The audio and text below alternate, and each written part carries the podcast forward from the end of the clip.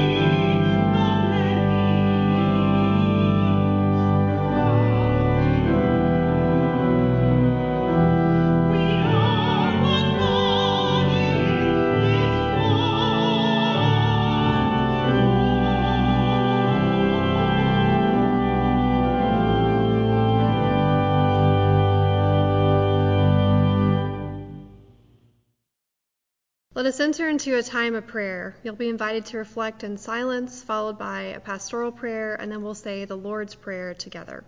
Let us pray.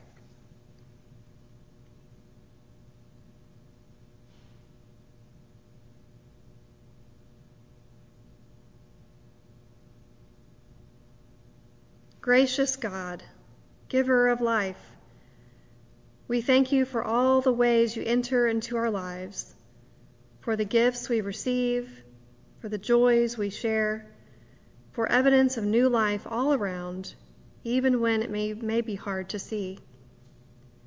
We come to you this day mindful of the things in life that are weighing us down full calendars, busyness, anxiety, perhaps fear, sadness, illness, or caring for others. We come to you this day mindful of the people we have lifted up, whether aloud or within our hearts, and ask for your spirit of healing and compassion to be upon them. We continue, O God, to pray for our nation and our world, for all who are affected by COVID 19. We pray for caregivers, patients, hospitals, and nursing homes.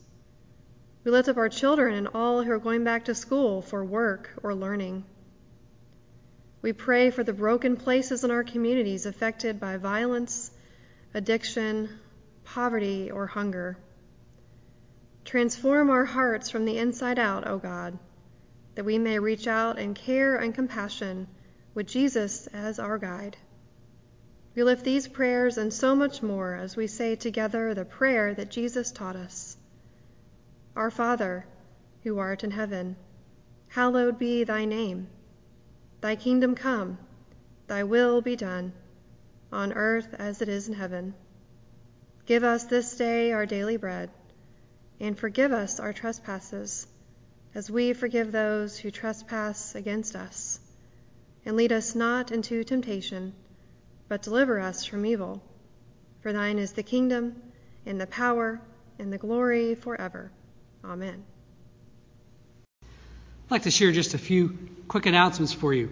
Please remember that we have live worship now available, weather permitting, out at Teeter Retreat and Farm at 8:15 and 10 a.m. Both services, we practice good social distancing. We invite you to wear masks, especially when we enter and exit those services. So we've got a great, safe environment that you can enjoy in person worship. Don't forget the farm stand, available at Teeter every Saturday from 9 to 12. And this week, we ask that you pray for our students and our student leaders as the ministry will open on Wednesday, this Wednesday, August 5th. I believe that starts at 6 uh, 6 or 6.30. So check the website for the details on that or reach out to Tom Shriver McGreevy. We have a special combined service set up for Bethel AME who will be joining us on August 30th out at the Teeter Farm. That service will be moved that day to 10:30 instead of 10 o'clock. So Sunday, August 30th. And Bags, Baskets, and Blessings Reimagined online shopping continues. Check the website for the details. You'll find the links that will take you to all the items they have on display there. You can see a picture to see exactly what you are ordering. Grief Share starts a week from today, August 9th. And Divorce Care will start the following Friday, August the 14th. There's still openings available, and these groups will be practicing social distancing. Be sure to share that with someone that you know, because it's a great ministry that can be helpful uh, in the times they've lost a loved one or uh, struggling with their marriage. Ugly Quilts is Friday, August the 12th, August 14th, from 12:30 to 3. They need used bins ties and one gallon Ziploc bags to help with that. So feel free to show up anytime during that time slot. If you can't stay that whole time, that's not a problem. will take uh, whatever time you have available for them. And if you're new to our online worship and want to learn more about the ministries of Noblesville First, reach out to our hospitality coordinator, Bonnie Zickcraft. You'll find her contact information under the About tab of our website, and then look for the welcome link, and you'll see it all right there. Thank you for joining us this Sunday. Hi, I'm Olivia Pavich. I'm the new media specialist here at Noblesville First United Methodist Church. I'm here to talk about making mistakes. Does everyone know what this is? It's a calendar. How many of you have a calendar hanging up in your house? Calendars have many uses, don't they? We use calendars to mark time, we keep track of fun things like holidays, and not so fun things like a doctor's appointment. We schedule vacations on a holiday and birthdays. What else do we do with calendars? A calendar is a very valuable tool, isn't it? But there's a problem with this calendar. Can anyone tell me what it is? This calendar is out of date. It's old, isn't it? And an expired calendar is really no good. Why? Because the dates in this calendar have already happened. It's in the past. You know, this calendar reminds me of my own past. There are times in my life I wish I could forget. Times when I sinned or made mistakes.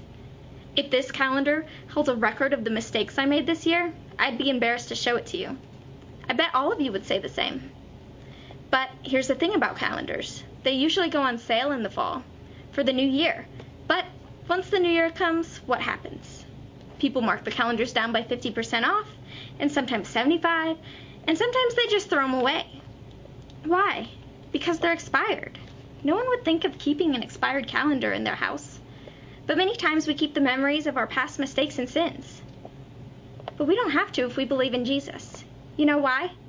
The Bible says when we are saved, Jesus takes our sins away. Psalm 103:12 says, "As far as the east is from the west, so far has he removed our transgressions from us." So, let's remember what the calendar has to teach us. The mistakes of the past don't need to stay with us. Give your mistakes and your sins to Jesus, and he will take them away, just like an expired calendar. For our stewardship moment today, we'd like to lift up our technology and media ministry as well as our communications team. During this pandemic, they've been going above and beyond to make sure that everyone is staying connected, to give opportunities to watch worship videos online and have daily prayers on our website and our social media. We'd also like to issue a special thanks to Tom Schreiber McGreevy for going above and beyond during this time, helping produce these online videos and helping us find our new media specialist, Olivia Pavich. We're excited to have her and see what she can do to also expand the ministry here at Noblesville First. If you're looking for ways that you can get involved in helping at Noblesville First, one of the easiest ways is always to come out and volunteer at Teeter Farm, both on the farm itself, helping pull weeds, pulling weeds from the playground area, tending the peace garden. There are all sorts of different things that you can do. Also, on our live worship on Sunday mornings, we're also looking for people to come and help be parking shepherds or ushers and greeters from a socially distanced standpoint. We'd love to have you come and help with that as well. We are also continuing to collect neckties for the Ugly Quilts Ministry as well as gallon Ziploc bags. So if you have anything of those nature that you'd like to drop off at the church office, we'd greatly appreciate it. And now, as we move into this time of offering, which is available online through our app or sending a check into the church office, will you join me in a prayer to ask God to bless this offering? God, we do thank you for this morning. We thank you for the opportunity to come together, to be here in worship.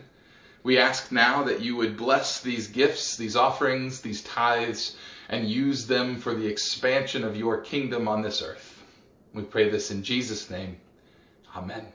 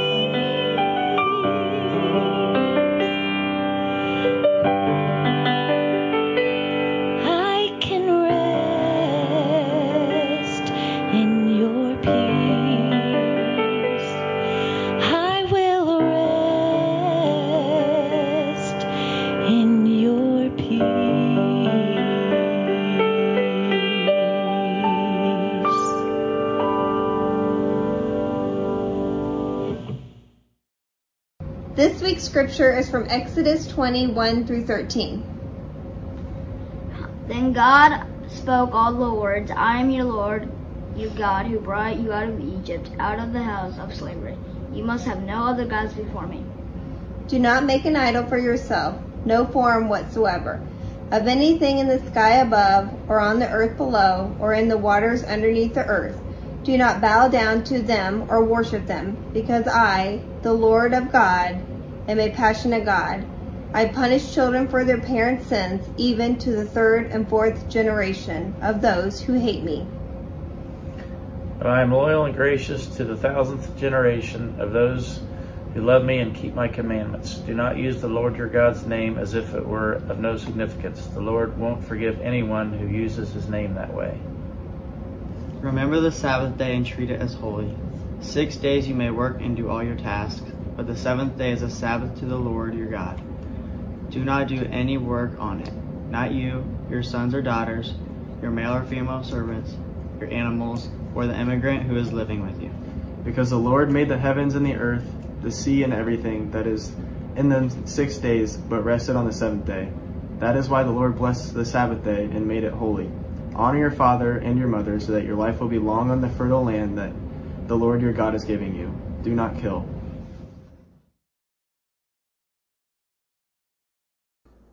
Good morning. Welcome again to Noblesville First. I'm Matt Hantelman, one of the pastors here at Noblesville First, and I'm glad you've joined us this morning. We're continuing our series on the Ten Commandments up to number six. You shall not murder. And you'll all be relieved to know that I do not struggle with this commandment nearly as much as last week's honor your father and mother. Well, at least at face value. We've now fully transitioned from the commands about our relationship with God to the commands about our relationship with other people. We spent four weeks talking about how our relationship with God shapes our life, determines how we live, what we prioritize, and even how we rest.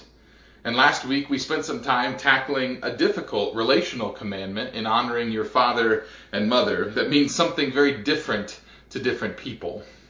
And today we begin the community commandments, helping us shape how we interact with those around us. And the Bible, depending on your translation, says this command a few different ways. The NIV says, You shall not murder. The New Living says, You must not murder. The King James originally was, Thou shalt not kill. We heard in the CEB, Do not kill. But in Hebrew, this literally translates to just two words the, the verb to murder and the word no. So, no murder. And we call them commandments and translate them as commandments. You should, you should not. But remember that Jerry told us in the beginning of this series that these are really 10 words from God. And God's word for this week is just no murder. With our limited time, I'll simply say that murder here refers to unlawful killing, which would include today's definition of first through third degree murder. But that's not really what we need to be talking about, right? It is is the spirit of the 10 commandments really that we should be working out and debating exactly what kind of killing is okay? It seems like maybe that's missing the point a bit. And I think Jesus agrees with that. He says in his Sermon on the Mount, You've heard it said to those people who lived long ago, don't commit murder. And all who commit murder will be in danger of judgment. But I say to you that everyone who's angry with their brother or sister will be in danger of judgment. If they say to their brother or sister, you idiot, they will be in danger of being condemned by the governing council. And if they say, you fool, they'll be in danger of fiery hell. Therefore, if you bring your gift to the altar and there remember that your brother or sister has something against you, leave your gift at the altar and go. First, make things right with your brother or sister, and then come back and offer your gift. And I have just two thoughts to share on this. The first is on your anger. The word for anger here in the Greek is orgizo. Orgizo is not wrath, and it's not a fresh, hot, fiery anger, but instead, I found this great definition that said it is more settled or abiding condition of the mind that is less sudden in its rise, but more lasting in its nature. Yelling at someone who cuts you off in traffic is not orgizo. But that festering grudge that you have against your neighbor for not bringing their trash can in fast enough is. And the kind of under the surface seething about those people, whether that be a race or a political party or your in laws, is exactly the kind of thing Jesus is talking about. And Jesus is not equating murder and anger. They're not the same. But when the goal is God's kingdom being lived out on earth, and peace and mercy and grace being the only way of life, the end result of murder and orgizo is the same. It's dividing and fighting a heart that is not able to be in community with people. It is separating you from your community. And this usually doesn't start big. It's a downward spiral. It starts as something small and it festers and it grows until you start wondering if believing something else is even possible. We start to treat people less like brothers and sisters and more like enemies based on political preference or religious differences. Jesus says, I know you know not to murder, but what about your heart? Is your heart able to be in community with everyone? Is your table open? And John puts it bluntly in his first letter. In 1 John chapter 2, he says, Anyone who claims to be in the light but hates a brother or sister is still in the darkness. Anyone who loves their brother and sister lives in the light, and there's nothing in them to make them stumble. John says your relationship with other people is directly related to your relationship with God. If you hate, you are still in darkness. You are not connected to the light. And I think Jesus echoes this sentiment in Matthew 6 when he says, If you forgive others their sins, your heavenly Father will forgive you. But if you don't forgive others, neither will your Father forgive your sins. How we connect and interact with our communities is a direct link to how we love and serve God. And it's not just our own anger we need to be conscious of. Listen to the second part of Jesus' words on the commandment and listen carefully. He says, Therefore, if you bring your gift to the altar and there remember your brother or sister has something against you, leave your gift at the altar and go. First, make things right with your brother or sister, and then come back and offer your gift. This isn't talking about you being angry anymore. This command moves from you shouldn't be angry to if someone else is angry because of you, then go make it right. Don't allow your brother and sister to be in danger of the same perils due to anger if you are the cause. And this is huge because Jesus has literally turned no murder into it is your responsibility to make sure your brothers and sisters are not holding on to orgizo because of you. It is our responsibility to put on humility and help our brothers and sisters out of situations that we are a part of.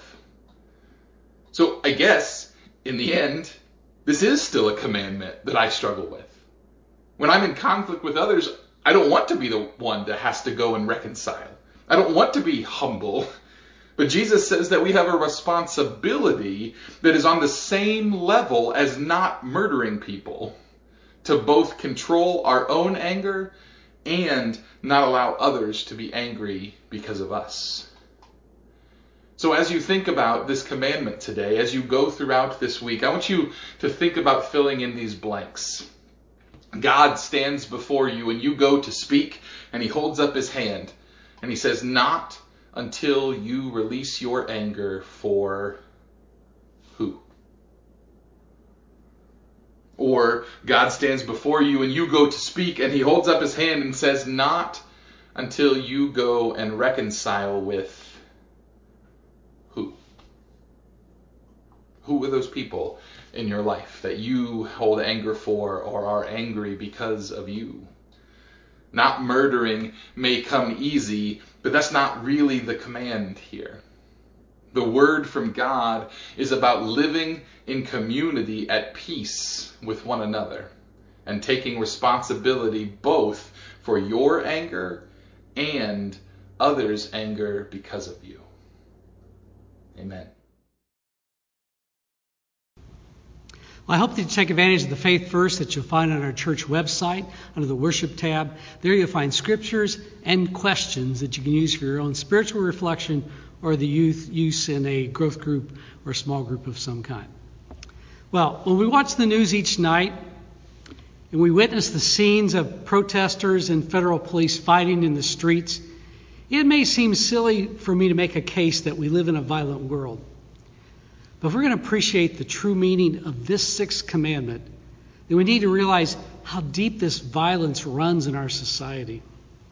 There's a tendency when it comes to this commandment to think that it applies to other people. We think, well, I've never murdered anyone, I certainly don't plan to, so this one I can just check off of having accomplished.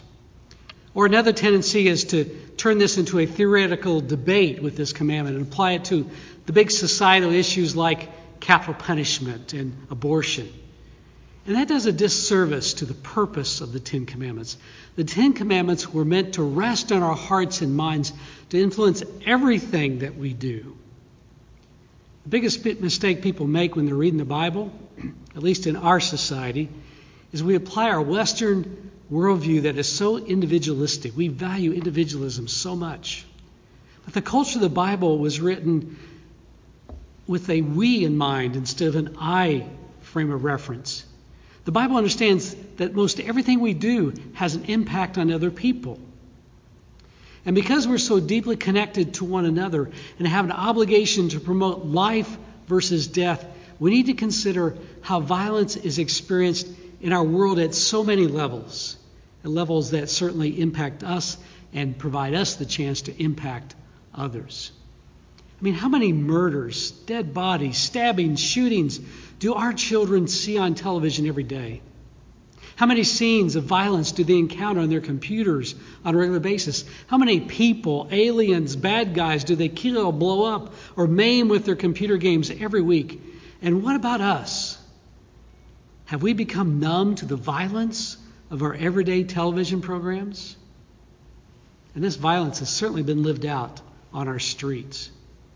You know, right now the United States incarcerates 0.88% of all adults in our country. Now, that might not sound like much since it's less than 1%, but the U.S. represents less than 5% of all the world's population. but 20% of the world's incarcerated people are right here. That means one in five prisoners in the entire world are right here in our own country. Even our spectator sports, something that are supposed to be play, they become more violent than anyone would have ever imagined 30 years ago. Today, cage fighting is considered the fastest growing spectator sport in the nation. Its largest organizer, the UFC, recently entered into a seven year contract with Fox Network for $90 million per year for broadcasting these fights. And sometimes our violence begins with words, sometimes our own words. Isn't it amazing how hostile people can become on social media? Social networks are becoming increasingly hostile, with 78% of users reporting rising incivility as routine.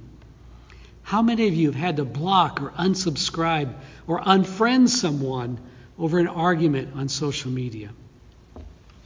I believe it's for all these reasons that God gave us the sixth commandment. It is about so much more than just the taking the life of another. Violence has many expressions. This is a word spoken to a people who had lived under the yoke of slavery, and slavery dehumanizes people, and it justifies a myriad of violent behaviors because it holds one class of race of people over another. God wants the people of Israel to be different.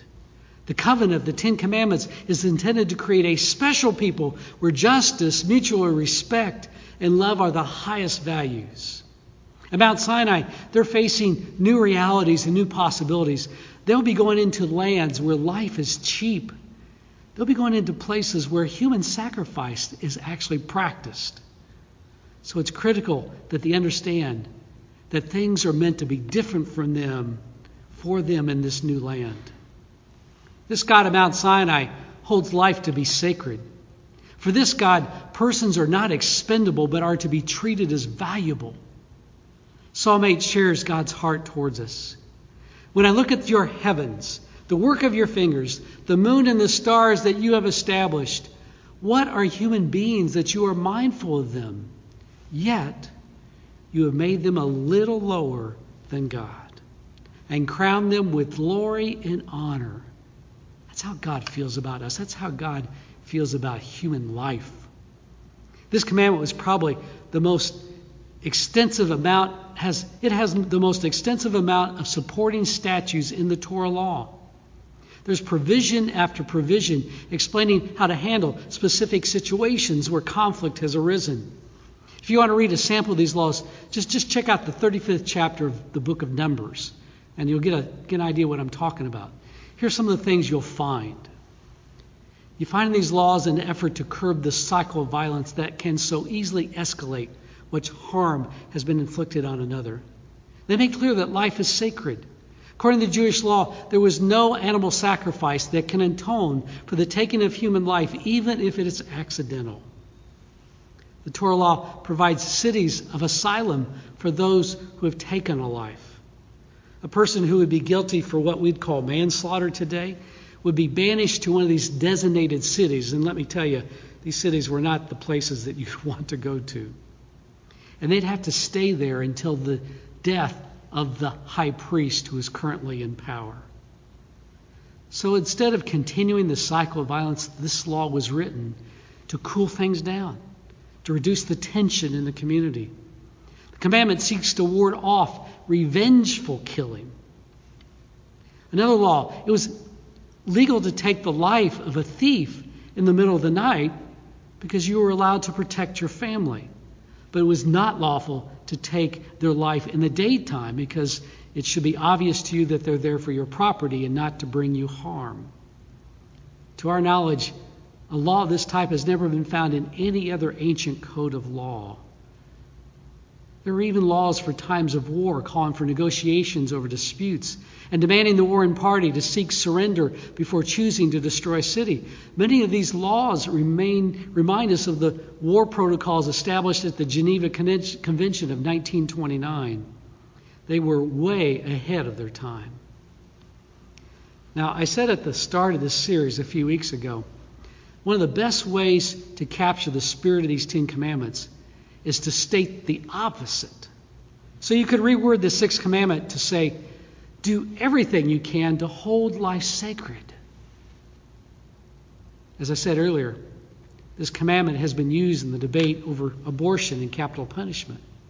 We choose our sides, elect our candidates, fight for the laws that reflect our values, and we demonize those on the opposite side of these debates. But what are we actually doing that changes the circumstances that put people in these situations? We know there's a growing correlation between poverty and abortion. The same could be said about those who are incarcerated. So maybe if we really want to make a difference, if we want to promote life instead of death, we should work to change the conditions of those in poverty. What are we doing to provide equal access to good schools? How are we promoting racial equality? Are we working for policy that provides jobs with a living wage? What are we doing to reduce food insecurity? You know, I'm always moved when I consider the sacrificial witness of the early church. That church had absolutely no political power. You know, we complain about no prayer in schools or the fact that Christianity is no longer the dominant force it once was in our society. But those early Christians were persecuted and had to worship in secret. And yet they grew exponentially because they were known for their incredible compassion. In the Greco Roman world, infanticide was a common practice. It was widely accepted and free of stigma. Any unwanted newborn could be left to die of exposure. It wasn't considered murder if you just let the elements take their natural course. It was culturally acceptable. So, a child out of wedlock, or if the child happens to be the wrong gender, or has any kind of physical element, it would be common for them to be left to die outside the city. And from the earliest days, Christians held what was considered a radical and countercultural view in Rome. They were widely known for their care for orphan children. Some Christians, like a man named Callistus, lived this radical life through social activism. Callistus, who had grown up as a slave, organized life watches in the areas where babies were left to die so that they could be rescued and adopted by Christian families. Others, like Bishop Basil of Caesarea, were active in politics. He was one of the main voices pushing to ban infanticide, eventually convincing the Christian emperor Valentinian to outlaw it. So, in less than a century, infanticide went from being the common and accepted social practice to being punishable by law in ancient Rome. And much of this is owed to the efforts of early Christians, whose radical practices saved countless lives. That's the spirit of the sixth commandment. So may God help us not only reduce the violence so ingrained in our society, but may we work to promote life, the abundant life that Jesus intends for all persons. Let us pray. Lord, please, may we be people who bring life into this world. May we work to reduce the violence that is so prevalent around us. May we look within ourselves and see the ways that we need to hold life sacred and treat others with the care that you have for all of us. This we ask in your name. Amen. Today we have the joy in celebrating together Holy Communion. So I invite you, if you haven't done so already, to get your elements, whether it's a cracker and juice or sometimes a um, tortilla wrap works, whatever you have with you at home with your family, to gather those together and join with me in the communion liturgy. The Lord be with you and also with you. Lift up your hearts. We lift them up to the Lord. Let us give thanks to the Lord our God. It is right to give our thanks and praise. It is right and a good and joyful thing always and everywhere to give thanks to you, God Almighty, creator of heaven and earth. You formed us in your image and breathed into us the breath of life. When we turned away and our love failed, your love remained steadfast.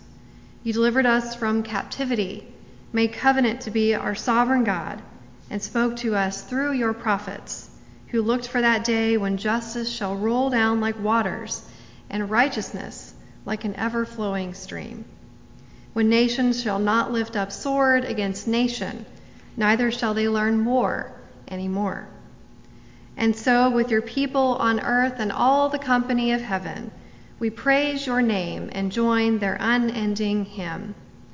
Holy, holy, holy Lord, God of power and might, heaven and earth are full of your glory. Hosanna in the highest. Blessed is the one who comes in the name of the Lord. Hosanna in the highest. Holy are you, and blessed is your Son, Jesus Christ. Your Spirit anointed him to preach the good news to the poor, to proclaim release to the captives and recovering of sight to the blind, to set at liberty those who are oppressed, and to announce that the time had come when you would save your people. He healed the sick, fed the hungry, and ate with sinners.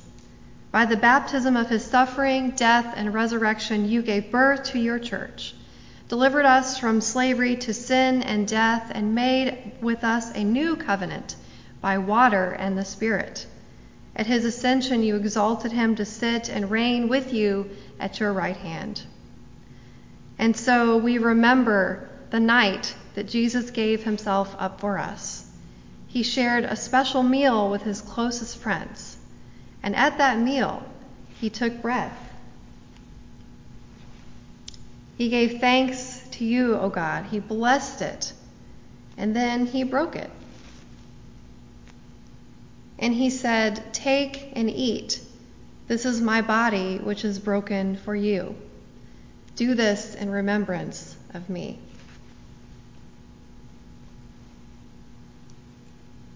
Likewise, he took the cup. He gave thanks to you, O God. He blessed it. And then he passed it to his closest friends and said, Take and drink. This is the blood of the new covenant poured out for you and for all for the forgiveness of sins. Do this in remembrance of me.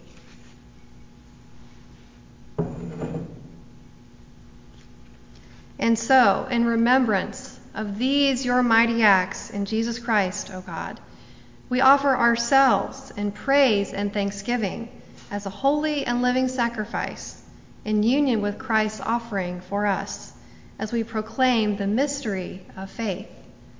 Christ has died, Christ is risen, Christ will come again.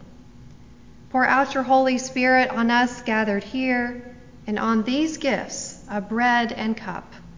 May these be for us the body and blood of Christ that we may be for the world the body of Christ, redeemed by his blood.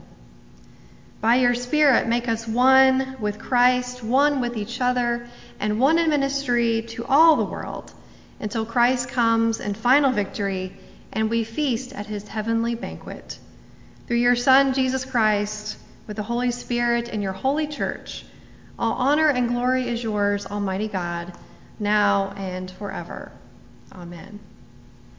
I would invite you to get your elements ready and invite you to take the bread, whatever form you may have. Take a piece.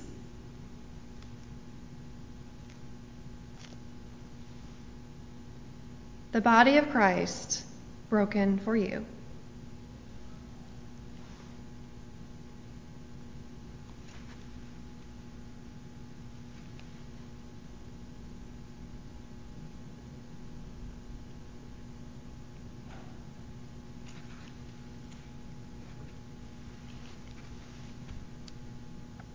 And the cup of salvation.